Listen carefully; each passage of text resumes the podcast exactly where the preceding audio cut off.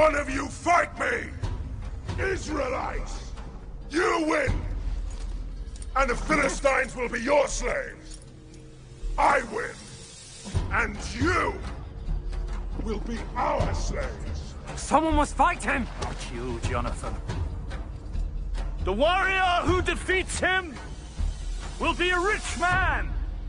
Not one man in Israel! Not one of God's people!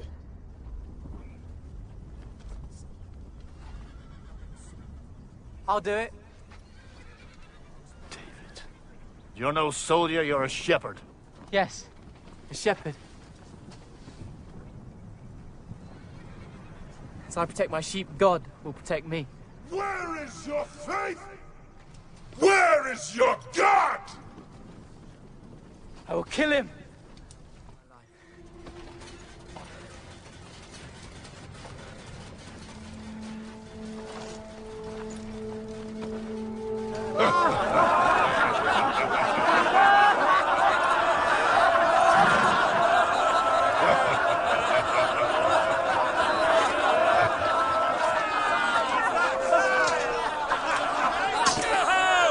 Israel has found a champion!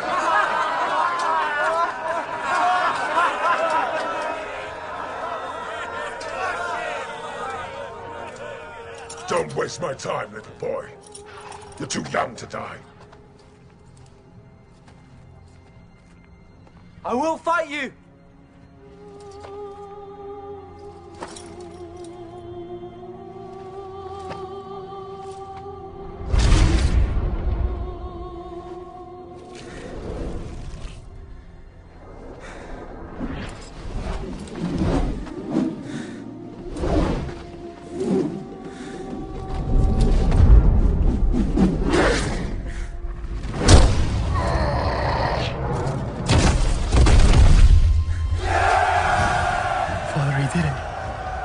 David did it. Amen. A great story, right? Well, I am so grateful to be here. Thanks for having me. Thanks for letting me come and speak today. Uh, Pastor Doug was so gracious to, to allow me to speak, and, and uh, so thanks. Thanks so much for having me. I'm, I'm excited about what we're going to talk about today. And uh, uh, so, as some of you guys know, I'm the student director here, and uh, I've been doing student ministry for Man, I think by the time you count the internships and the volunteering, it's been around 10 years. And so uh, there's a couple things you need to know about me before we start, though. One of you're going to you're gonna love, but one of you are going to hate. And so let's start with the one that you're going to hate. I am a Lakers fan. I love the Lakers. Anybody else a Lakers fan in here? That's right. Well, let me tell you, I'm not the only Lakers fan on staff, though. Another person on staff loves the Lakers. If you know Gary Durbin, he loves the Lakers. So if you want to talk about Lakers, go talk to him, right? Well, here's the thing you need to know about me that you're going to love. I hope you love. I'm also a Broncos fan. Any of those Broncos fans in here? Uh, a, a funny story about that. A couple months ago, when the Broncos were playing, it was there's an 11 o'clock game, and you know after first service, I happened to be out in the lobby hanging out, and it just so happened that the game popped onto my computer. I don't know how that happened. It just did. And so I watched it. I mean, it's not that bad. I went to first service, you know, so I watched it. And, and I think we were playing the Kansas City Chiefs, if I remember correctly. And uh, there was a fumble. Uh, they fumbled and we recovered. And like I would do at home, in excitement, I screamed in the hallway because I was so excited. Well, what I didn't know is that it echoed through the auditorium on that morning. And a couple people actually came out to me and said, was that you? I heard you screaming out there. I'm like, yeah, right. And so I'm, you know, I'm waiting for Doug, um, Pastor Doug, and I'm like, oh man, Pastor Doug is going to give it to me, right? Because I'm sure he heard it. So sure enough, after service, he comes to me and he's like, what was that? And I, I was speechless. What do I say? It's like, uh, fumble recovery. I, I, nothing else I could really say. But you know what? The funny thing, the next week, we had a guest speaker. And so Pastor Doug wasn't speaking. You know who's watching the game with me in, in the hall the next week? Pastor Doug. So he can't say much about it, right?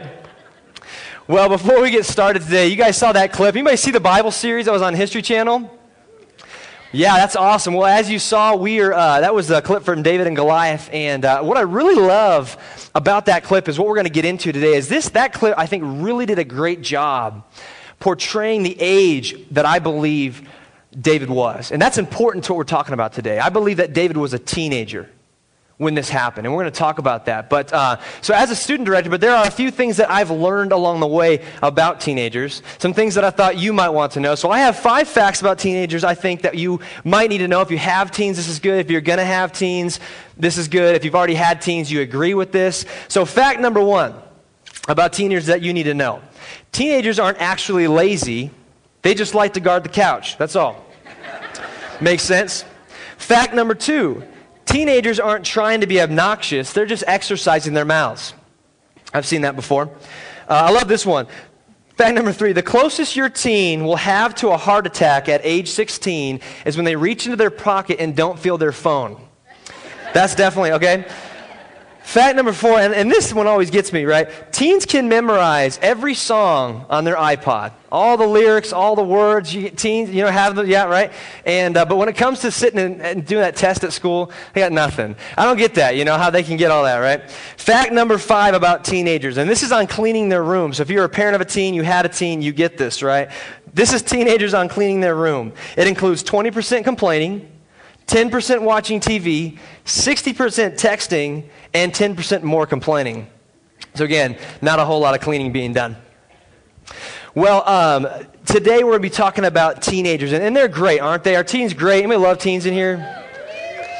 Teens are awesome, but you know, they're in this weird position in the church. You got to hand it to them, right? They're in this strange position. They're not quite children anymore. They're not yet young adults. And so they're in this weird place in the church, right? And, and the church loves their children. We love the children, right? We love them. They come and sing for us on Sunday mornings, and they're so cute and cuddly, the little ones. And as they start getting older, we're like, oh, they're growing up, and, and look at, they're getting smart. But then something happens to these kids and it's called puberty. All right? Puberty comes in and it hits the church like a freight train. The zit makes its first appearance, right? The voices start to crack a little bit. Remember that? Yeah, the awkwardness sets in. And no one knows what quite to do with this once cute, cuddly little child, now this awkward, smelly beast. No one knows what to do with them, right? And so, 100 years ago, no joke, 100 years ago, a church in Alabama figured out what to do with these strange humans we call teenagers, right? They figured it out, right? So, they first they identified all the teenagers in their, their, their group. They identified them, right? Then they gathered them all, herded them all in, gathered them up, and they put them in categories, right? Categories like don't take showers, categories like boy crazy, or you eat so much that uh, you're going to eat me out of house and home. Things like you care more about the way you look than the air you breathe. And so they put them into these categories, right? So they had them all identified. And then they threw them into this concentration camp they called a youth group, right? And that's how youth ministry began. But see, that wasn't the hard part.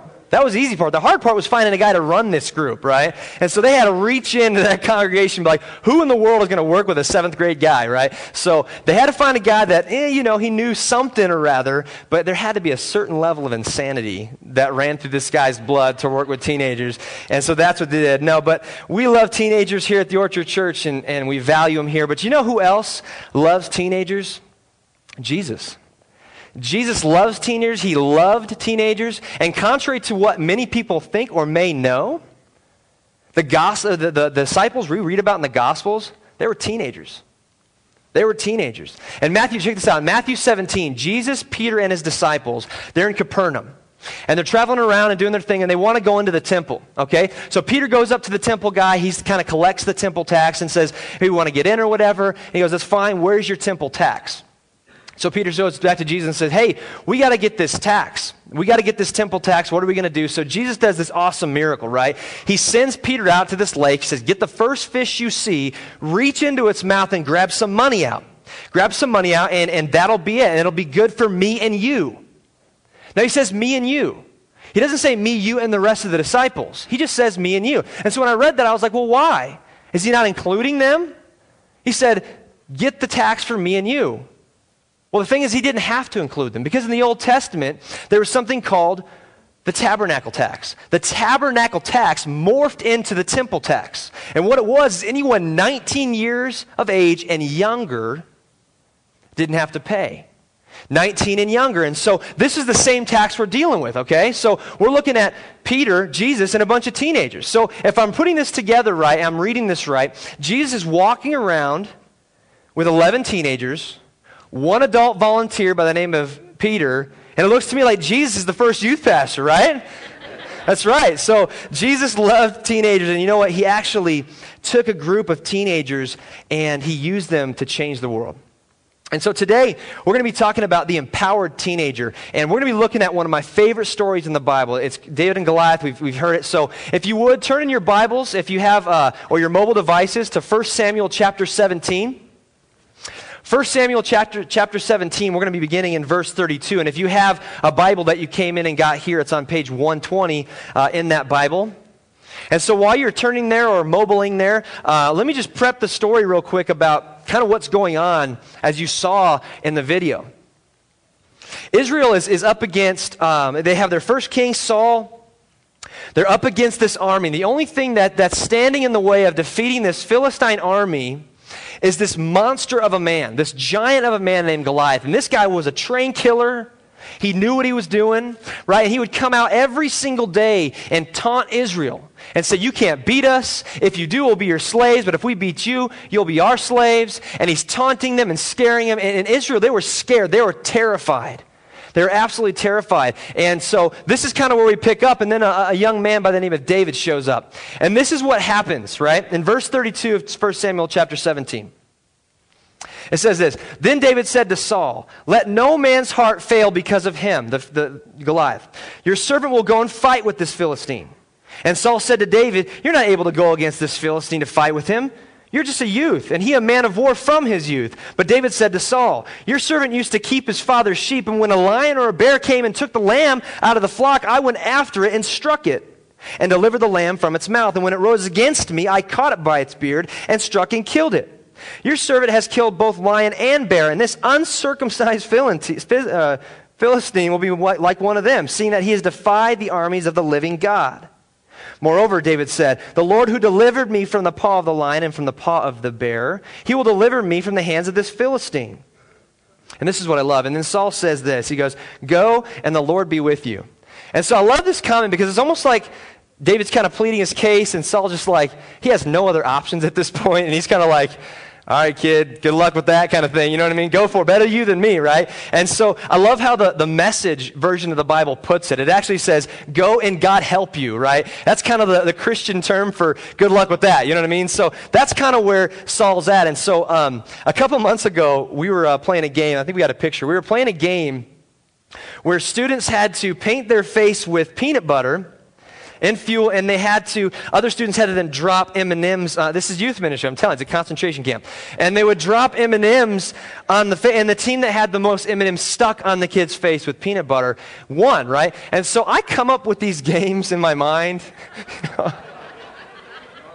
And I laugh like you're laughing now, right? But when it actually happens, it is way worse than it ever was in my mind, you know? I get out there and I'm like, woo, God help you, kid, is kind of what I'm feeling. You know, as they're painting their face, I'm kind of like saying, better you than me. Good luck with that kind of thing. And I felt like Saul a little bit in the, that moment when I'm watching them as they're starting to sweat and it's glistening off their face, right? I felt a little like Saul, you know? But that was Saul's response to David, right? It was almost like, I got no other option, so go for it, man. It's all you, kind of a thing, right?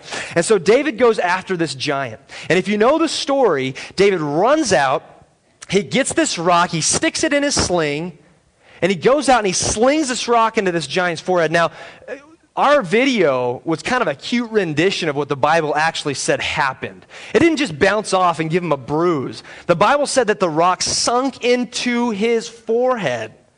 All right, it's sunk into it, right? And, and so David goes and he, he kills this giant and he cuts his head off. I mean, this is like rated R imagery, but this is in the Word, okay? So he goes in there, cuts his head off, and, you know, that's it. The Israelites win. They, they defeat this guy. They're free, they win, and uh, the other guys run. But I was, when I was studying, because I've read this story so many times, and, but this time when I was studying and looking, I had to ask myself the question. Because I'm looking at David, I'm looking at his life. And I asked the question well, why wasn't David, David in the battle? If you read previous to where we started, his brothers were fighting, right? He had other brothers that were probably going to start to fight. Why wasn't David in the battle? It surely wasn't for a lack of zeal. I mean, really? I mean, this guy was all over, right? It's not that he couldn't fight. I mean, how many of us have killed a bear and a lion? I mean, he was ready to rock, you know, and he wasn't scared. I mean, he ran right out there and killed that guy, right? And so, why, you know, why wasn't David in the battle? The only real answer that I could come up with is that he wasn't old enough to fight.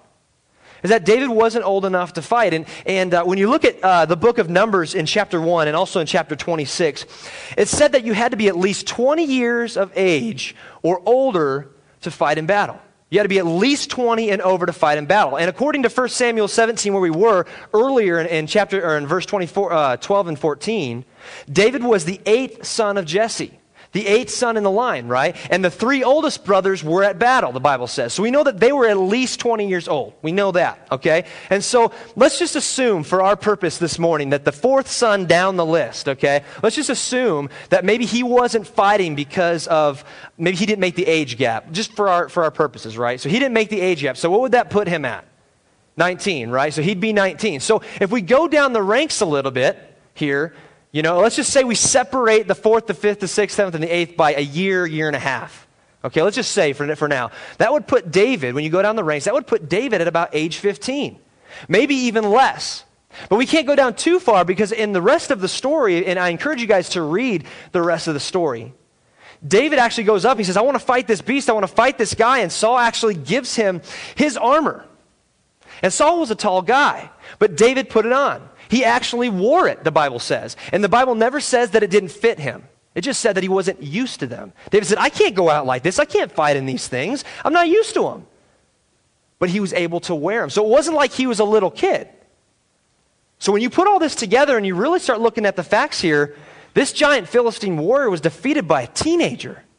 Some of you have teens in this room. Imagine your son going against Shaquille O'Neal, right? And beating him, right? I mean, that's what it's like. He did it. The warriors of Israel wouldn't even approach this guy. When the dust settled, he was struck down by a kid. And let me tell you why I think this happened the way it did. This is in your notes to start it off. David did great things for the Lord because he was empowered by someone. David did great things for the Lord because he was empowered by someone. You know, while Israel saw a roadblock, something that could not be defeated, something we couldn't get over, David saw a speed bump. David was confident. He was confident in himself. He was confident in the Lord. And he was ready to be used by God. He just needed to be empowered to do it.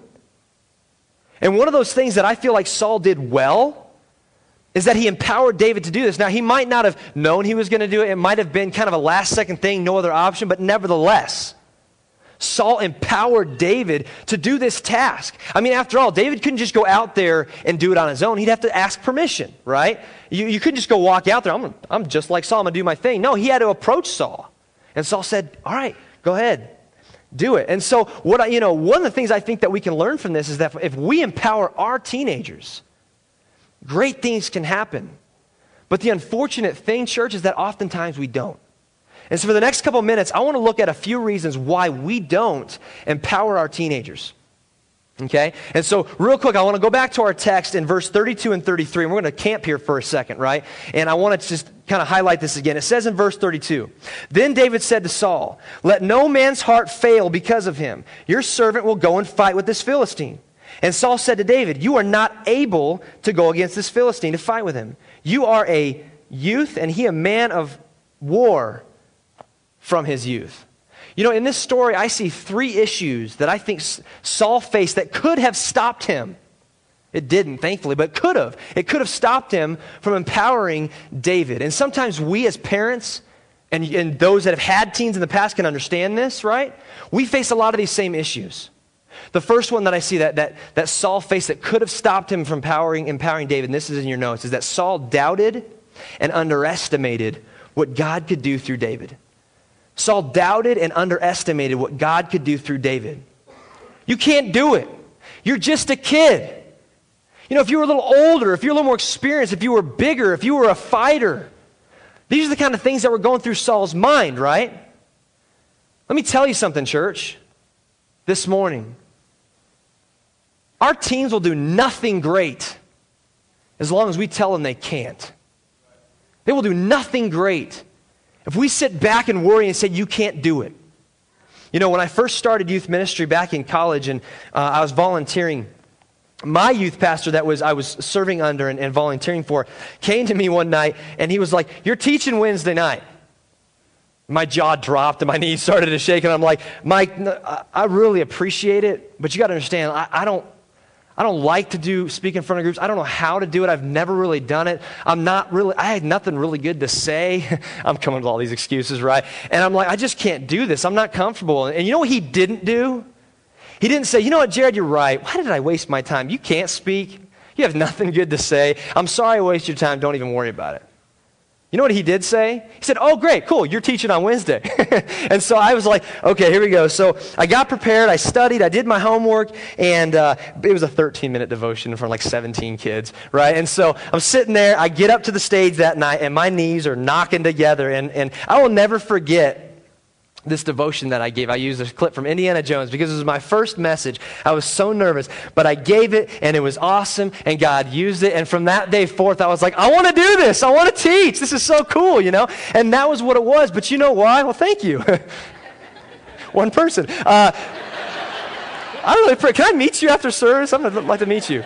Uh, but you know, it was cool because, you know, my youth pastor empowered me. He empowered me. He didn't let my excuses get in the way, my lack of experience. He just didn't care. He's like, You're doing it, you know? And he empowered me. You know what? Because he empowered me, great things happened. That was my began my, my passion for teaching, began my passion for students. Because he empowered me. But we can't let that get in the way like Saul because he doubted and underestimated what God could do through David. And so the second thing that, that I think that Saul face that could have stopped him from empowering David was this, and this is in your notes number two. Saul thought that the feat was far too great for David. He thought that the feat was far too great for David. He says, And Saul said to David, You're not able to go against this Philistine to fight with him, for you are a youth, and he a man of war from his youth. He's saying, This dude is huge. He's, ex- he's an experienced fighter, he's a trained killer. You can't do it, you can't win. It's far too great for you, David. It's just not possible. You know, when we start to feel, guys, we start to feel that the feat in our teenager's life is far too great for them to accomplish, let me tell you something. We leave God out of that picture. We leave God right out of that picture. When we just go, you know what, you just can't do this. We're basically saying, God, you can't do this either. And that's exactly what Saul did because he saw an invincible giant. He saw a giant that could not be beaten. So, you know what? It didn't matter. It didn't matter who approached Saul with a plan. It could have been this amazing plan to defeat this giant. It didn't matter who approached him. It could have been a warrior. It could have been another giant. It didn't matter who approached Saul with a plan. However, if Saul's faith was in God, it wouldn't have mattered who approached Saul with a plan, right? Amen? Because if Saul's faith was in God, he would have seen a teen with the power of the living God in that sling ready to do a God sized task, right? But Saul thought the feat was far too great for David. You know what? It almost, it almost kept him from empowering David. The last thing that uh, we see that Saul faced, really, that could have kept him, and this is number three in your notes, is that Saul let fear dictate his faith. Saul let fear dictate, and this goes out to anyone in this group right now, no matter what the circumstance is. Saul let fear dictate his faith. See, Goliath was really scary. I, you know, without a doubt, he was terrifying. He was big. All right, the only thing I can compare it to is maybe uh, Robert Rowley back there fighting uh, maybe Shaquille O'Neal, okay? That's the only thing I can, maybe a little guy fighting Shaquille. That's the only thing. So it's scary, right? He was very, very scary, no doubt. But the problem is that Saul let his fear overshadow his faith. And again, this goes out to all walks of life, for all of us. Saul let his fear overshadow his faith in God. And you know what? That's a hard thing to do. It's a hard thing to do because you know what? When life gets real and life gets scary and we're faced with situations that are scary and are hard and we don't know what to do with them, it's hard to say, God, I just give this all over to you. I'm just going to let go. You know, it's hard to do that. We want to take the instinct of hiding or fighting or whatever we got to do other than give it to God. So I'm not going to say that it's not a hard thing to do. And empowering our teenagers to do great things for God can be very, very scary. But my question is this do you have the faith that it takes to empower them, to truly empower them when life gets scary, when life gets real? Do you have the faith that it takes? Saul let fear dictate his faith. Now, you might be saying, you know, well, sometimes if you have teenagers, sometimes my kids, I love them. This is all great, Jared, but sometimes they come to me with these grandiose schemes and these huge plans and ideas, and they're about as realistic as a, maybe as a kid beating a giant. Yeah, maybe you're right. Here's the danger in not empowering our teens, and this is in your notes. Here's the danger of not empowering our teens. When we don't empower our teens, our teenagers, we keep them the, from their potential in the Lord. Let me say that again. When we don't empower our teens, we keep them from their potential in the Lord. Now, that is a scary thing when you think about it. When we stop them from doing what God wants to do, we keep them from their potential in the Lord. Parents, we have a responsibility. If you're a parent of a teen in this place, we have a responsibility with our teenagers in this church.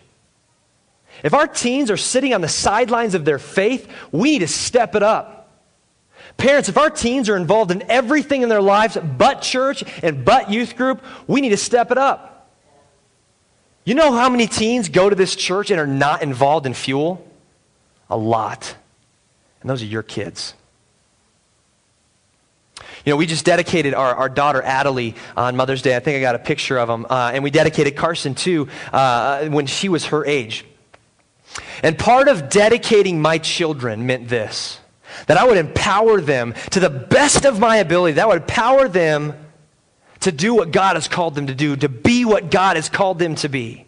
And you know what? That shaped my life. That shaped my prayer life for my kids, right? You know, I'm going to be transparent. I'm a little embarrassed to say this. I was embarrassed when I was with Gary and, and Barry going over this message to say this, but I'm going to be transparent, okay? The first thing I ever prayed for my son as far as what he's going to be, okay? this is embarrassing. Okay, but I was like, Lord, would you make him a professional athlete? Okay? And I know I'm not the only dad that's prayed that for their son in here, okay? Right? But I did. I, I said, Lord, would you, would you make him a professional athlete? But you know what? As I um, began to pray for my son, I, got, I, saw him get older. God started to shift a little bit of how I prayed for him and how I, and I, I prayed about him and his future. And you know what? I, I, God started challenging me and saying, why don't you start praying for what I might want him to be instead of what you might want him to be? And man, that really changed me and how I prayed for my son. And so, you know what? Maybe God isn't calling my son to be a professional athlete. Maybe he's calling him to be a Kansas City Chief. I don't know. Sorry, Chiefs fans. no, but you know what? The point is, is that my prayer life for my kids should be God, how can I empower them to be great for you? How can I empower my kids to be great for you? Not how can I empower my kids to be great for me and what I want. How can I empower my kids? God, teach me, empower my kids to be great for you. And that's what my prayer life has shifted toward. We have a responsibility, church. You know, maybe you're in here and you don't have teens. And I'm going to talk about you guys in a second, okay? You're not off the hook here, all right? Maybe you don't have teenagers. Maybe you're going to have teenagers soon right? Maybe you're, you're, you had teenagers and they're all grown up and they have teens, or maybe you don't have kids at all.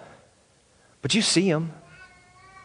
Week in and week out, you come in here and you see them not up here, don't you? You see them back there, don't we? We see them back there. This is my question for you guys that don't have teens. Are you praying for these teens? This is your church. This is your family. Are you praying for them? You see them every week. Are you praying that they, have, they would have radical quiet times with God, that they would collide with Jesus on Wednesday nights? Are you praying that they would be explosive in their schools and, and, and changing the lives around them? Are you praying that they, your youth group would explode? Or do you just see them and say, oh, that's just a teenager? When we don't empower our teens, we keep them from their potential in the Lord. And you know what?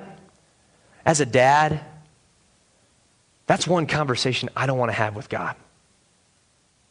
Look what your could look what your kid could have been if you just didn't underestimate him. Look what your kid could have been if you just believed that the feat was far not too great for him. Look what your kid could have been and if you didn't let your fear dictate your faith, dad, mom. That's one conversation I don't think any of us want to have with God. So, how do we empower our teenagers? How do we do this? Because they're there. And, you know, we all have a responsibility in this, and we're going to talk about that. The first thing. How do we empower our teenagers? The first thing is we have to love them. We have to love our teenagers. And you know what? That might sound obvious. If you're a parent of a teenager, that might sound obvious. But let me ask you the question, especially if you have a teenager. When was the last time you said, I love you your kid?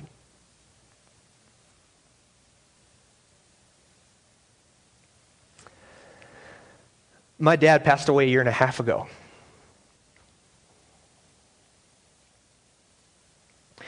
And at his funeral, I challenged dads. And I said, It's never too late for you to say, I love you your son.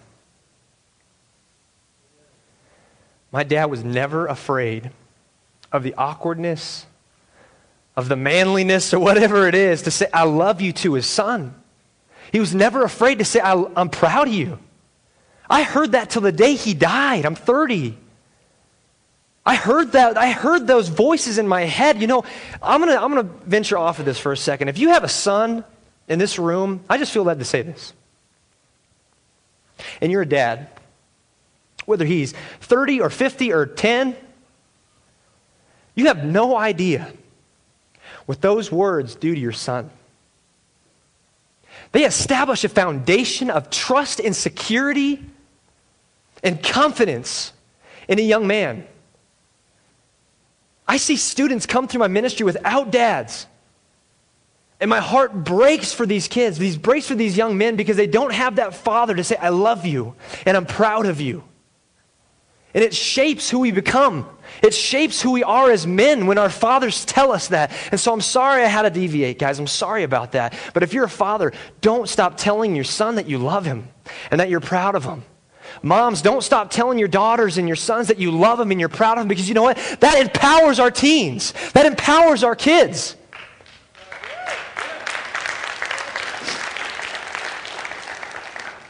When your teen knows that mom and dad believe in me, there's not much they can't do.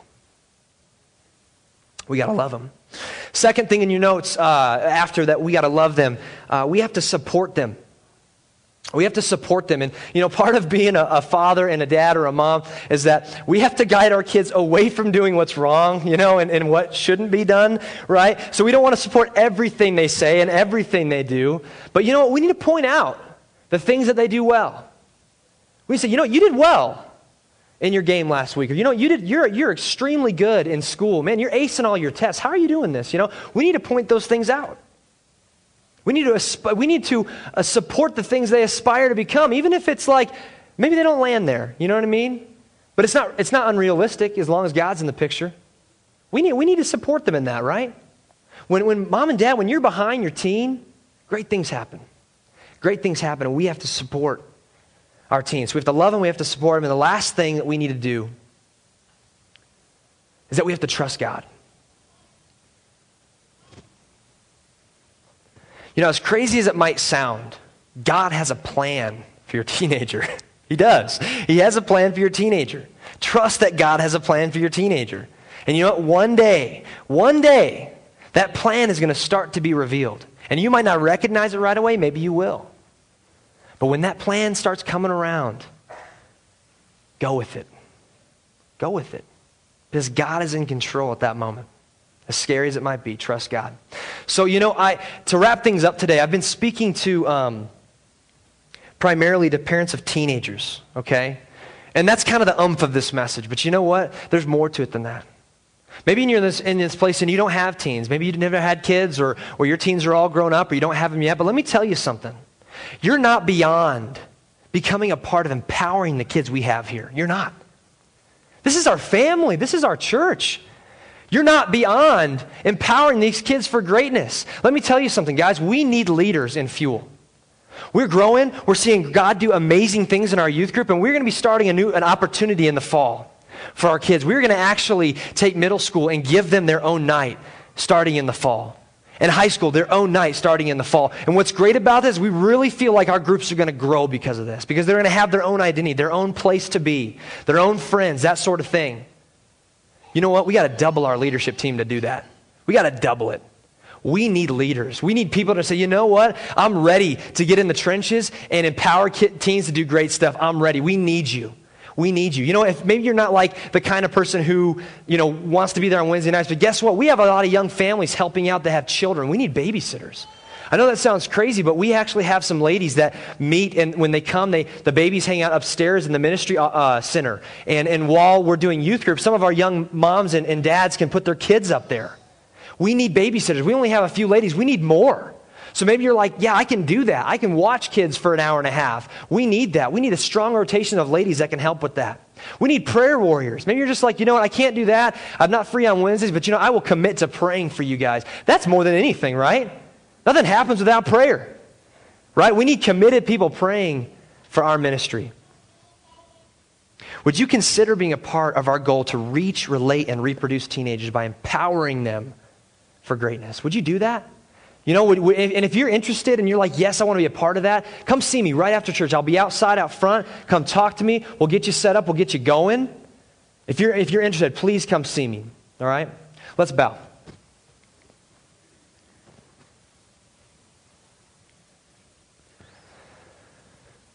You know, some of you have experienced what it feels like to be empowered by someone in your life. You, you've felt that.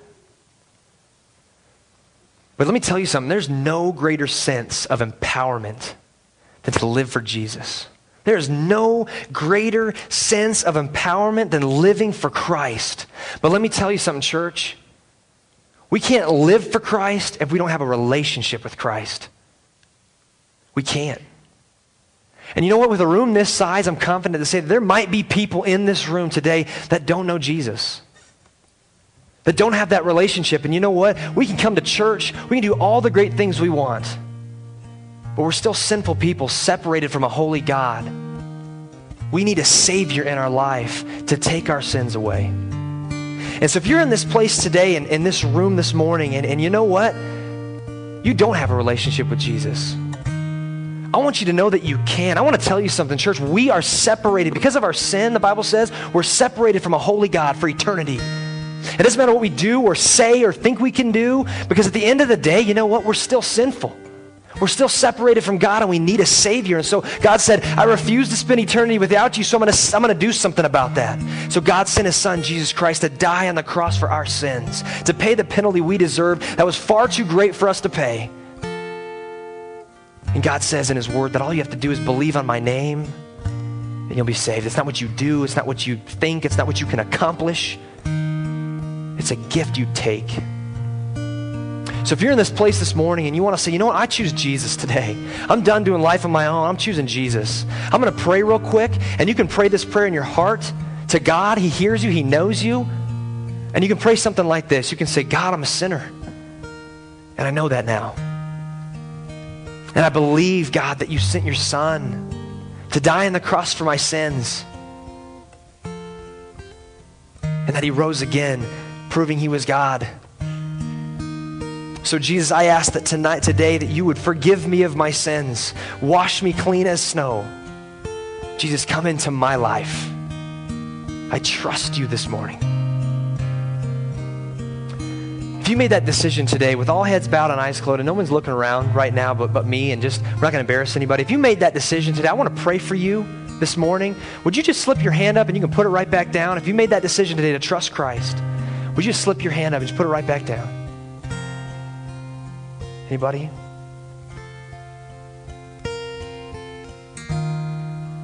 This is awesome. Father, thank you so much, God, that you came to redeem us. You came to save us. Lord, I thank you for the parents in this room that have teenagers and that are crazy and they don't know what they're doing, and none of us do. But God, would you teach us as parents?